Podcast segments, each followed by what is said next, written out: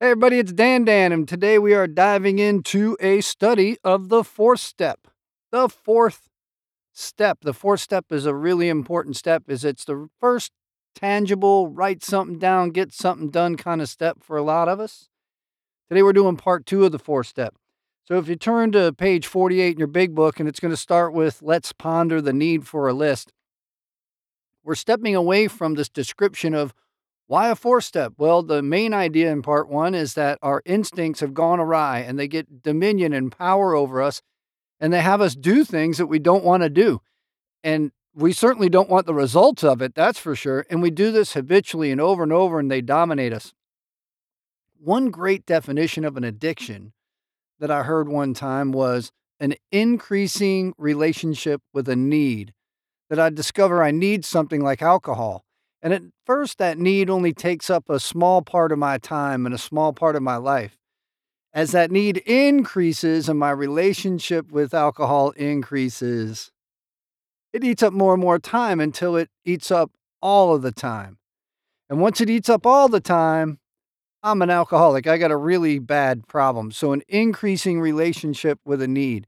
And one of the things we are required to do in order for this step four is to write stuff down. And right in here on page 64 of our big book, it tells us a little bit as to why we should write this stuff down. And I think it's important to think about it. But it says resentment is the number one offender, and that's really what we're after. And going through our instincts and how our instincts go awry was intended, I believe, to outline for us how we build these resentments. In essence, the world is not suiting us, and we're unhappy about it. It destroys more alcoholics than anything else. That's why it's important. From it stem all forms of spiritual disease. And that is referenced again in the 12 and 12 and the fourth step, saying that all our emotional upheavals, just about every emotional disturbance, is a misdirected instinct. For we now have not only been mentally and physically ill, we have been spiritually sick. So, writing it down is the spiritual element. The spiritual element are the things that address our thought and emotional life. Thought and emotional life.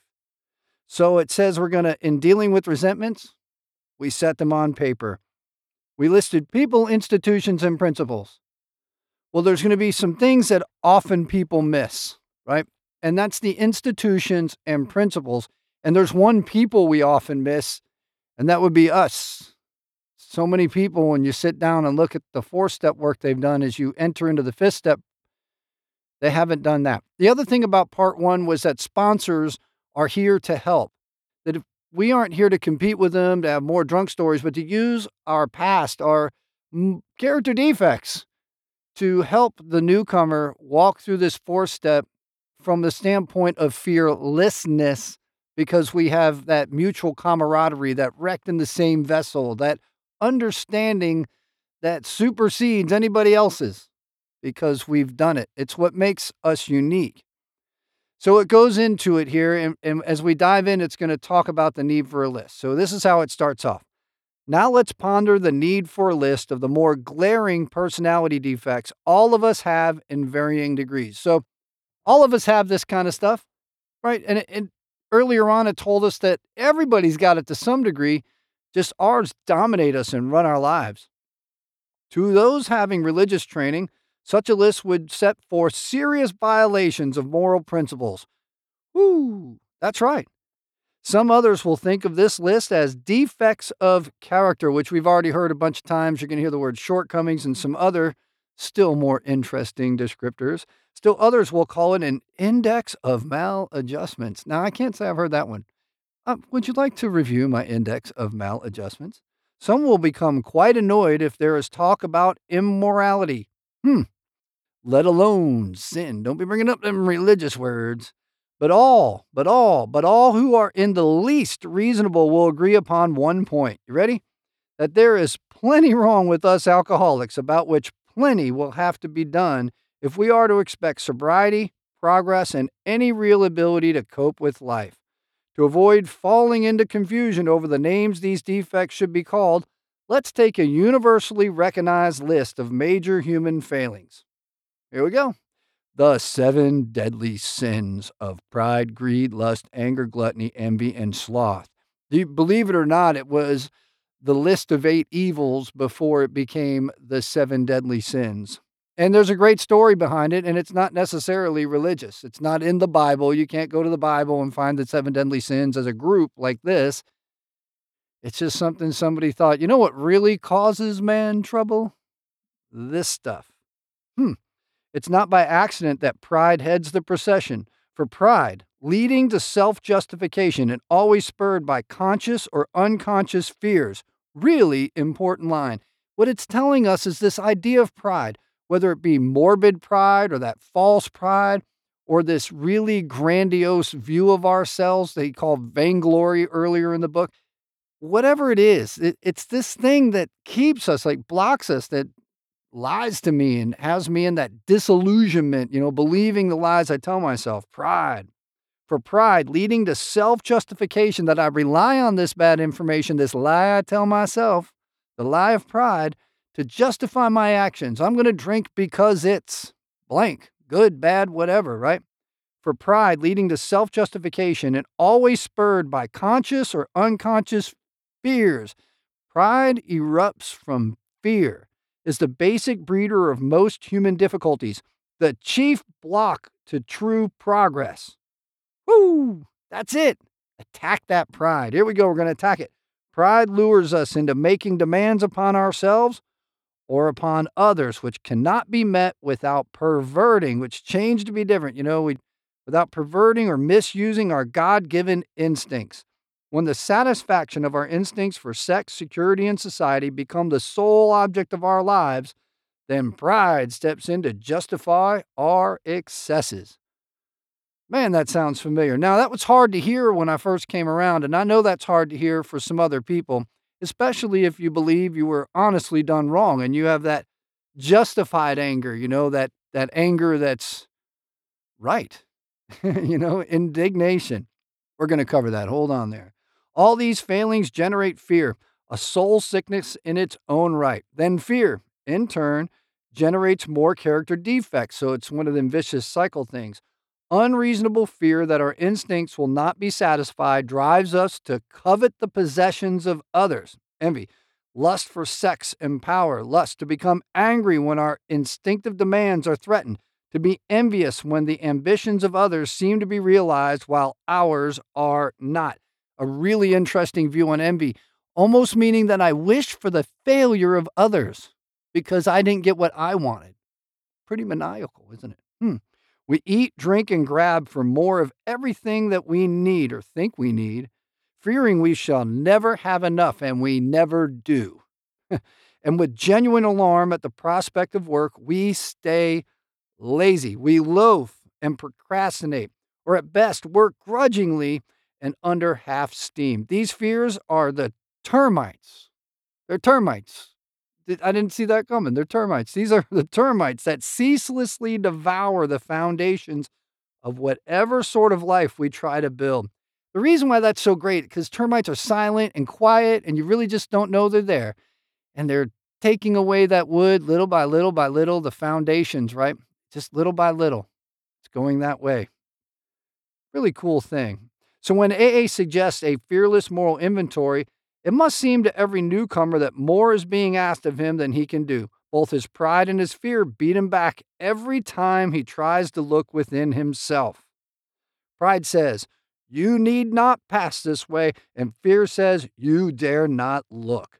But the testimony of AAs who have really tried a moral inventory is that pride and fear of this sort turn out to be boogeyman, imaginary monsters, nothing else. Once we have a complete willingness, a complete willingness, in this case, where a willingness might mean ready or agreeing to, or something like that, a complete agreement to take the inventory and exert ourselves to do the job thoroughly, a wonderful light falls upon this foggy scene. As we persist, which means to stay in spite of adversity, a brand new kind of confidence is born that we're able to persist, that we're able to achieve difficult things, that our confidence builds in being able to keep the commitments we make to ourselves and to others. We, that's a type of faith and a type of trust begins to build. As we persist, a brand new kind of confidence is born, and a sense of relief at finally facing ourselves is indescribable. These are the first fruits of step four. Onward we go. And that's why a list is important. That's why you write it down. Don't you want that experience? Of course you do. We all do. By now, the newcomer has probably arrived at the following conclusion that his character defects, representing instincts gone astray, have been the primary cause of his drinking and his failure at life. Just repeating something that we're starting to understand a little better. That unless he is now willing to work hard at their elimination, unless, unless, if he's not willing, then this is all for naught. If you're not going to do a four step, if you're a one, two, three, and it's all about me, one, two, three, that's what religion is, right? It's steps one, two, and three, and it's all about me. I'm this and that. I got the salvation thing going. I'm the enlightened son of a gun. This takes it a lot further. we still got 4, 5, 6, 7, 8, 9, 10, 11, 12, right? So, unless he, the newcomer, is now willing to work hard at the elimination of the worst of these defects, not to address them, not to work on them, not to just acknowledge them, not to think you do or don't or whatever, to eliminate them, to eliminate the worst of these defects, both sobriety and peace of mind will still elude him. And it's baffling that way. We don't want that to be so. I can't tell you how many guys I've worked with that are one, two, three, and it's all about me. Look how good I'm doing. And they don't want to do this four step. It, it, in a quick story, you know, if you ask everybody in a church, who's a sinner, they'll all raise their hand. You ask everybody in Alcoholics Anonymous, who's an alcoholic, they'll all raise their hand. Then ask them, who's a thief? And no one wants to raise their hand right? No one wants to raise their hand. It's calling out that character defect, that shortcoming, that sinful nature. It's calling it out. It's getting specific about it that gives us the freedom. And if we don't do it, the peace of mind we're after will still elude him. That all the faulty foundation of his life will have to be torn out and built anew on bedrock. The bedrock is the bedrock we can stand up on in step one rock bottom. Rock bottom is necessary so you have that bedrock to stand on. Now willing to commence the search for his own defects, he will ask, Just how do I go about this? How do I take inventory of myself? Well, here we go. Since step four is but the beginning of a lifetime practice, it is a tool that you're going to get better and better and better at doing that. You'll have a chance in later steps to practice and repeat. And some people like to revisit the formality of the four step. However, you want to do it, it's a tool, it's a skill, and you want to get really good at it so you don't think of it as working a step. The step works you. You don't feel good, things aren't right, you're angry, you're not getting your way. You can do something about it. A lifetime practice. It can be suggested that he first have a look at those personal flaws which are acutely troublesome in, in a keen way right now. They are suddenly troublesome and fairly obvious. Using his best judgment of what has been right and what has been wrong, he might make a rough survey of his conduct with respect to his primary instincts for sex, security, and society. Looking back over his life, he can readily get underway by consideration of questions such as these. So here's the questions that sponsors can use. And this whole part of the book is really directed at the sponsor. Here's how we can help our newcomer get through this step four process and learn the skill of self inventory. It says, and here are the questions. Ready? When and how, and in just what instances did my selfish pursuit of the sex relation damage other people and me?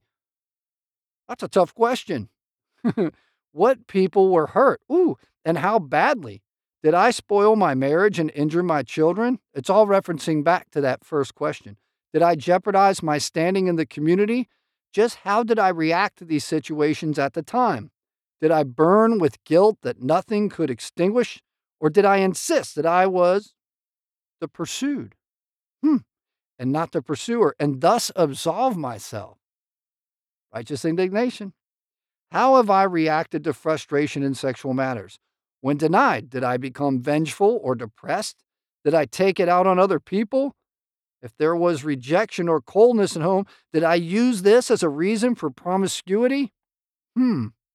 Also of importance for most alcoholics are the questions they must ask about their behavior respecting financial and emotional security.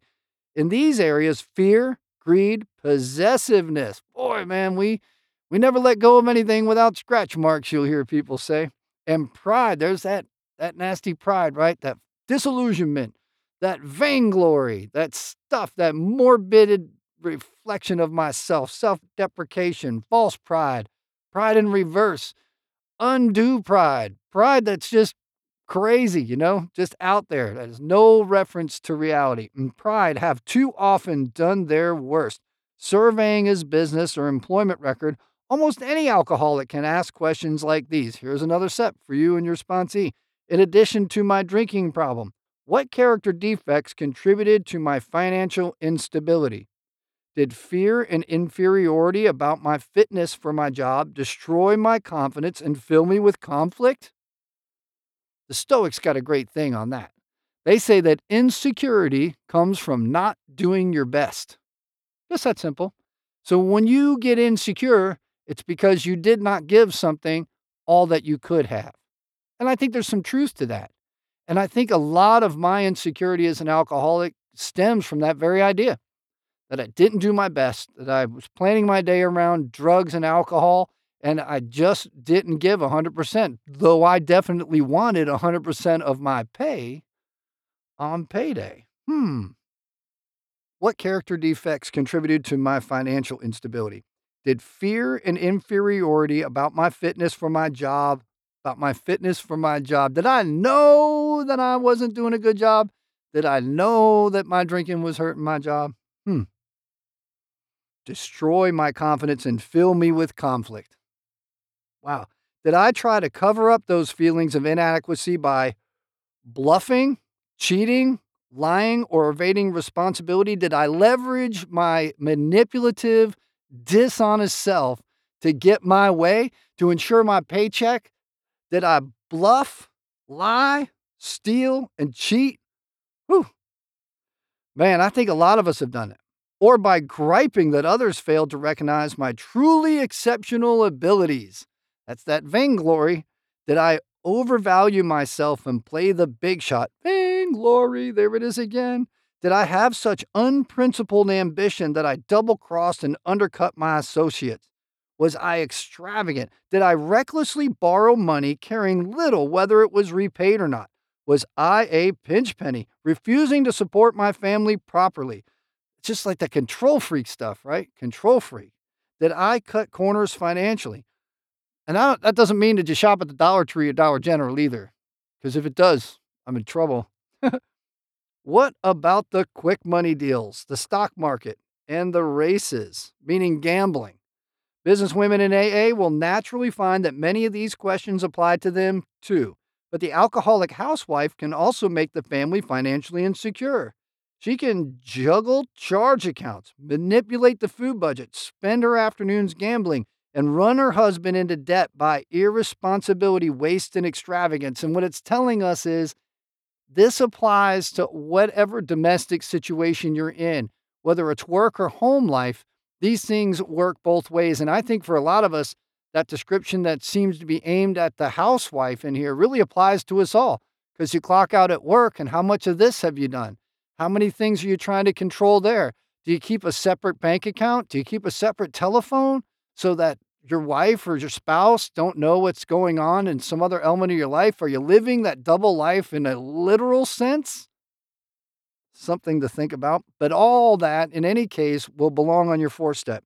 But all alcoholics who have drunk themselves out of jobs, family, and friends will need to cross examine themselves ruthlessly, having no pity. That's what ruthlessly means having no pity to determine how their own personality defects have thus demolished their security.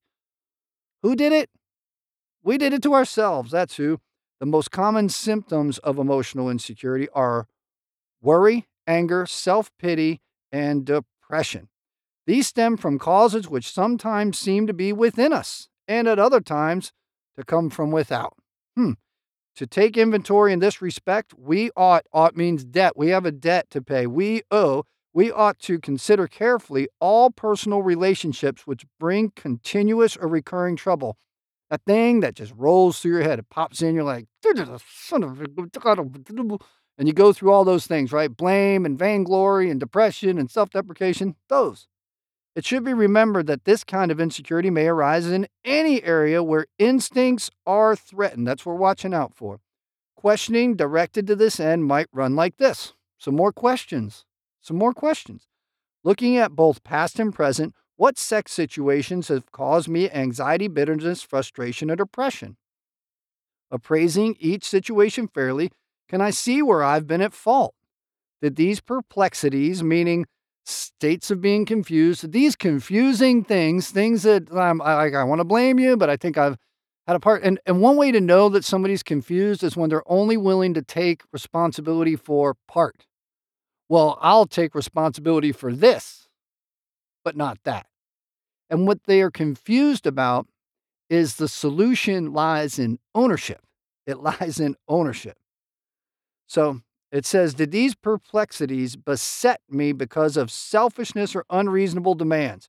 Or, if my disturbance was seemingly caused by the behavior of others, why do I lack the ability to accept conditions I cannot change? That's that ownership. Just own it. It is what it is, that kind of stuff. These are the sort of fundamental inquiries that can disclose the source of my discomfort and indicate whether I may be able to alter. Wait a second here. Indicate gives me some idea, steers me in the direction, tells me if or if not, indicate whether I may be able to alter my own conduct and so adjust myself serenely, calmly, and peacefully, serenely to self discipline. Hmm.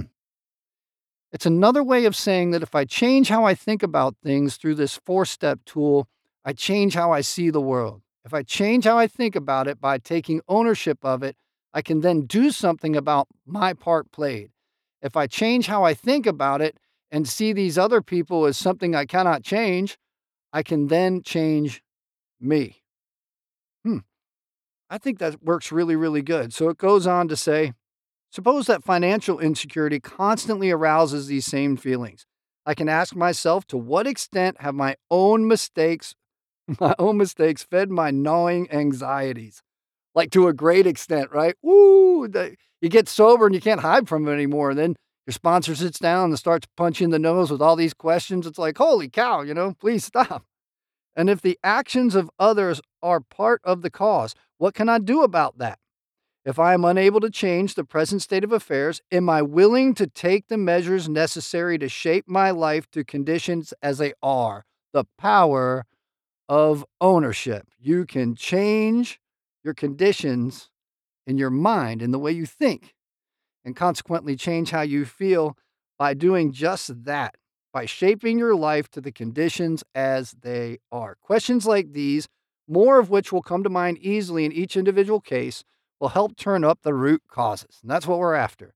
But it is from our twisted relationships with family, friends, and society at large that many of us have suffered the most.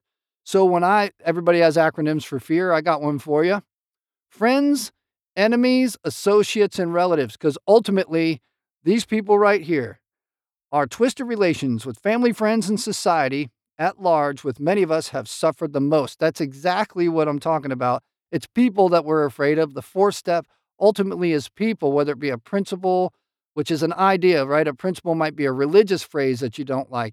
It might be something your mom put over you all the time. Uh, might be that, you know, you just don't like gravity, right? Some sort of law like that. And then institutions. Many of us have resentments towards judges and prosecutors and police officers and jailers and jailers and probation officers and probation officers. I mean, it would go on and on. I, each one's got a name, right? We bring those into our life and we hang on to them because we're so darn right. And what this is saying is we can step away from that. We can be free of that pressure through this process. Goes on, we have been especially stupid and stubborn. Okay, stupid and stubborn about them. The primary fact that we fail to recognize is our total inability to form a true partnership with another human being.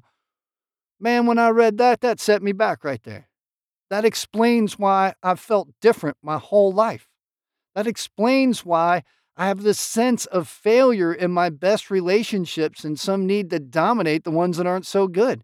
It explains so much that I that my resentments and the way I view the world and the way I leverage my causes and the way I see the way they affect me and the way I blame other people and the way I rely on righteous indignation that I hang on to this, that I fail to recognize my own total inability to form a true partnership with another human being. And it really, it's just in sobriety that I've had that experience and only with a few. And I'll tell you, that's been amazing. What a crazy, crazy thing that God, your higher power, whatever the great universal spirit put in us is that connection. Wow, so important to be able to do it. If you're unable to do it, this is the beginning of that path. Goes on. Our own egomania, an intense love, our own intense love of ourselves. Our egomania digs two disastrous pitfalls. Either we insist upon dominating the people we know, or we depend upon them far too much. If we lean too heavily on people, they will sooner or later fail us. That's why we need a higher power, for they are human too and cannot possibly meet our incessant demands. In this way, our insecurity grows and festers. When we habitually try to manipulate others to our own willful desires, they revolt and resist us heavily. Then we develop hurt feelings. Oh, poor little old me, you didn't do what I wanted you to do. I can't believe it. Geez, plum disease, poor little old me. Then we develop hurt feelings, a sense of persecution and a desire to retaliate. I'm going to get back. Now I'm going to show them as we redouble our efforts at control and continue to fail. Our suffering becomes acute and constant. Woo. As we redouble our efforts to control, as I continually demand the world do what I want it to do, hmm, and continue to fail. Our sufferings become acute and constant. I just bring it on myself. It has nothing to do with the other people. We have not once sought to be one in a family, to be a friend among friends, to be a worker among workers, to be a useful member of society. These are the promises of the fourth step that you will be one in a family, a friend among friends, and a worker among your workers, that you will become a useful member of society, though we've never gone after that on our own. We always tried to struggle to top to the top of the heap or to hide underneath it. This self centered selfishness behavior blocked a partnership relation with any one of those about us. Of true brotherhood, we had small comprehension. Some will object to many of these questions posed because they think their own character defects have not been so glaring.